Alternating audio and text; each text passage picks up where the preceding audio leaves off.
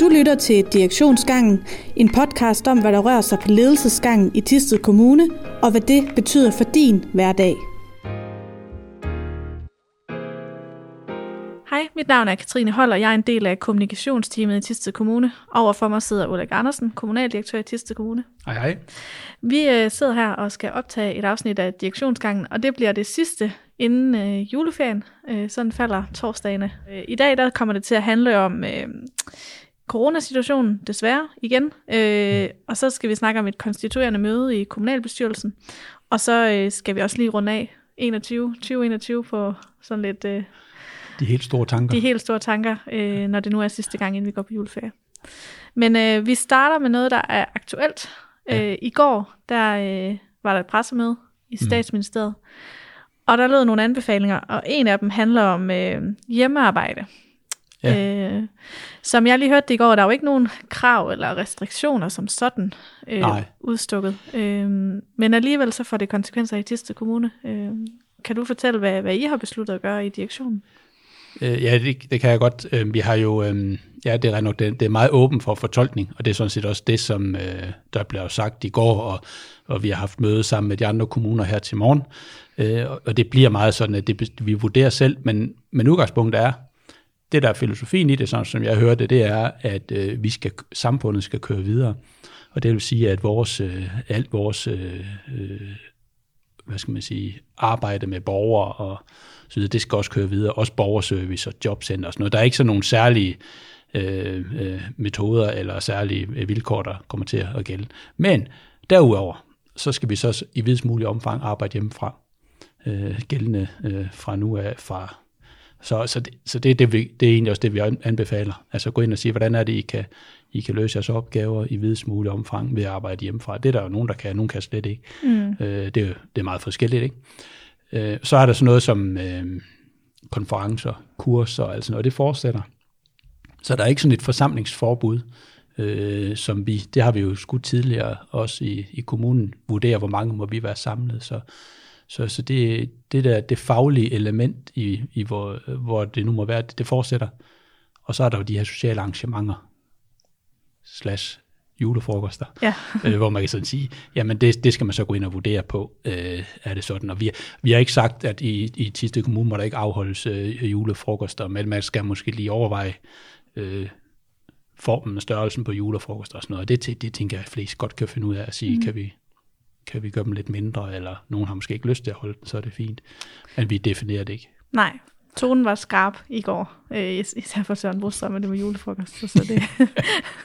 men det er rigtigt, ja. Det er jo kun anbefalinger på nuværende tidspunkt. Ja. Ja, og jeg tror på, at vi kan godt bruge sund fornuft og synes, hvad der er. Altså, vi har heller ikke lyst til at tage til en julefrokost, hvis vi ikke synes, det virker ordentligt og forsvarligt. Så gør vi jo heller ikke det, så ja, det er jeg helt sikker på, det kan vi nok finde ud af. Ja, og den store julefrokost, den er jo aflyst for længst, så det handler jo om de her, hvis der er nogen, der... Ja, for det administrative personale. Ja, for det administrative, ja, så det handler jo om, hvis der er nogen, der har nogle mindre julefrokoster derude, og man nu måske står et dilemma, ikke? Men, ja.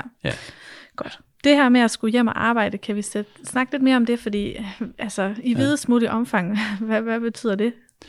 Jamen, jeg tror, at det er også forskelligt fra medarbejder til medarbejder. Nogle steder, der kan man måske godt lave en eller anden form for fordeling, sådan at nogen er frontpersonale og løfter det, og så roterer man, sådan kan det være. Nogen kan måske i høj grad arbejde hjemmefra, og andre de kan næsten ikke, fordi at vores borgerorienterede funktioner, de fortsætter jo. Så sådan bliver det jo. Og så er der jo på skoleområdet den særlige situation, at der sender vi jo elever hjem fra op til 4. klasse de sidste dage, og de skal have undervisning derfra, så der er jo også en særlig omstændighed der, som vi skal forholde os til. Det er noget med lige at pusse nogle af de gamle vaner og arbejdsrutiner og aftaler af, og så komme i gang.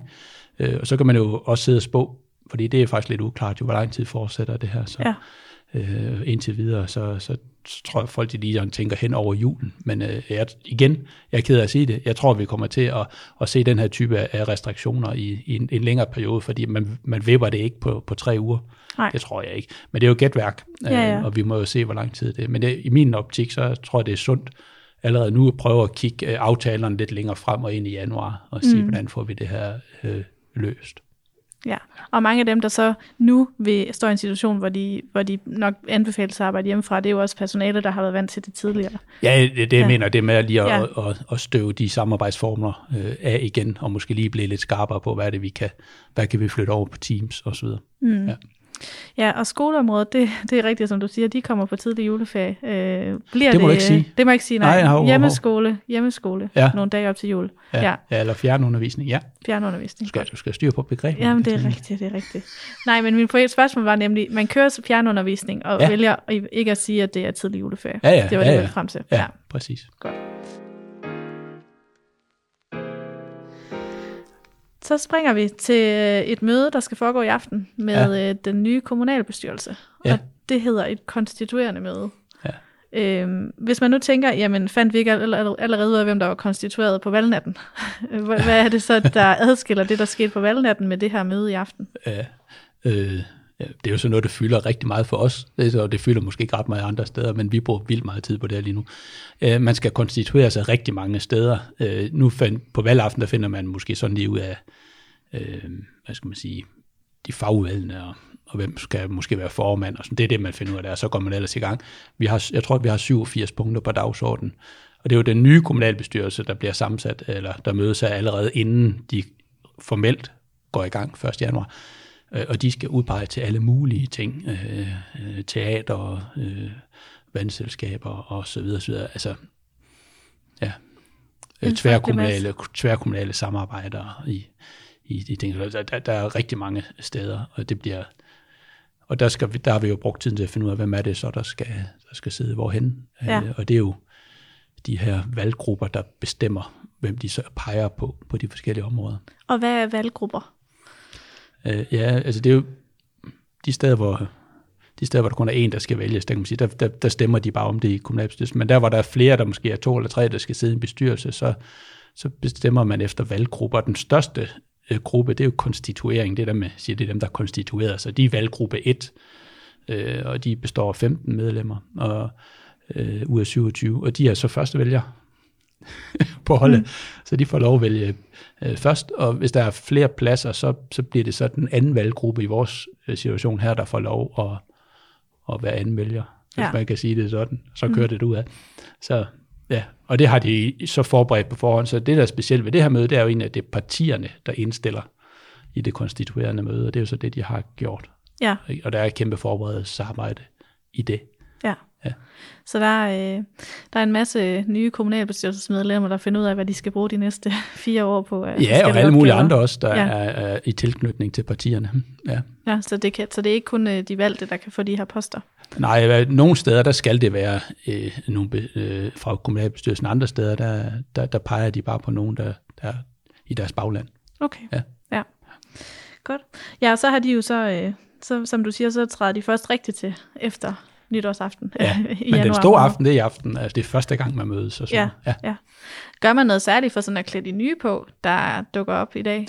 Ja, det gør vi. Det er en længere historie. Ja. Vi gør rigtig meget for at onboarde, som det hedder på godt dansk, både de nye, men egentlig også de eksisterende, fordi det kan være, at de får nye fagområder. Og vi har også nogle nye arbejdsgange og noget øget digitalisering og sådan noget, vi gerne vil have ind. Så alt det, vi gerne vil, gør at ruste dem til at komme i gang. Det har vi et stort slagfast program, både i forhold til den samlede kommunalbestyrelse, men egentlig også, når de sidder ude i de enkelte fagudvalg. Der bliver der også lagt nogle planer. Der er rigtig mange ting, som de skal sætte sig ind i. Men det har vi egentlig, tror jeg, ved at have styr på langt hen ad vejen. Okay. Og så, ja, som sagt, så er det jo sidste gang, vi sidder her og snakker, inden vi går på juleferie. Og det er jo ikke fordi, at det sådan skal være det store forkromede år, der gik. Men nu tænker jeg alligevel, at jeg vil gribe chancen for sådan at spørge dig, hvordan du synes 2021, altså hvad har det været for et år? Jamen, det vi nok en ting på, det er jo det her coronarestriktioner og hele den her måde at arbejde på, som jo endnu en gang har fyldt meget. Jeg tror, de fleste af os, vi troede, da vi sådan nåede hen til sidst på foråret i 2021, så var vi over det. Mm. Og så har fået vores vaccinationer, og så kører det. Og det gjorde det ikke, desværre.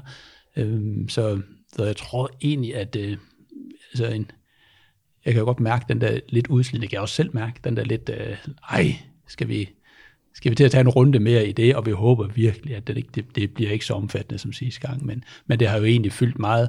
Det fyldte meget i starten af året, der fyldte det jo rigtig meget, og vildt imponerende, hvordan, nu kan man godt sidde og rose sin egen humus meget medarbejder, men det er jo egentlig som samfund, at det er jo helt utroligt, hvordan vi håndterer en krise. Det var jo en krise, og hvordan vi fik den håndteret, og det gør vi jo igen. Og lige pludselig så er det her med, at vi lukker ned nu, jamen, vi tager det jo sådan lidt med ophøjet ro. Altså, første gang det skete, der var vi jo helt vildrede, altså, det kan vi jo slet ikke få til at fungere. Nu tænker vi, ja, det håndterer vi. Ja.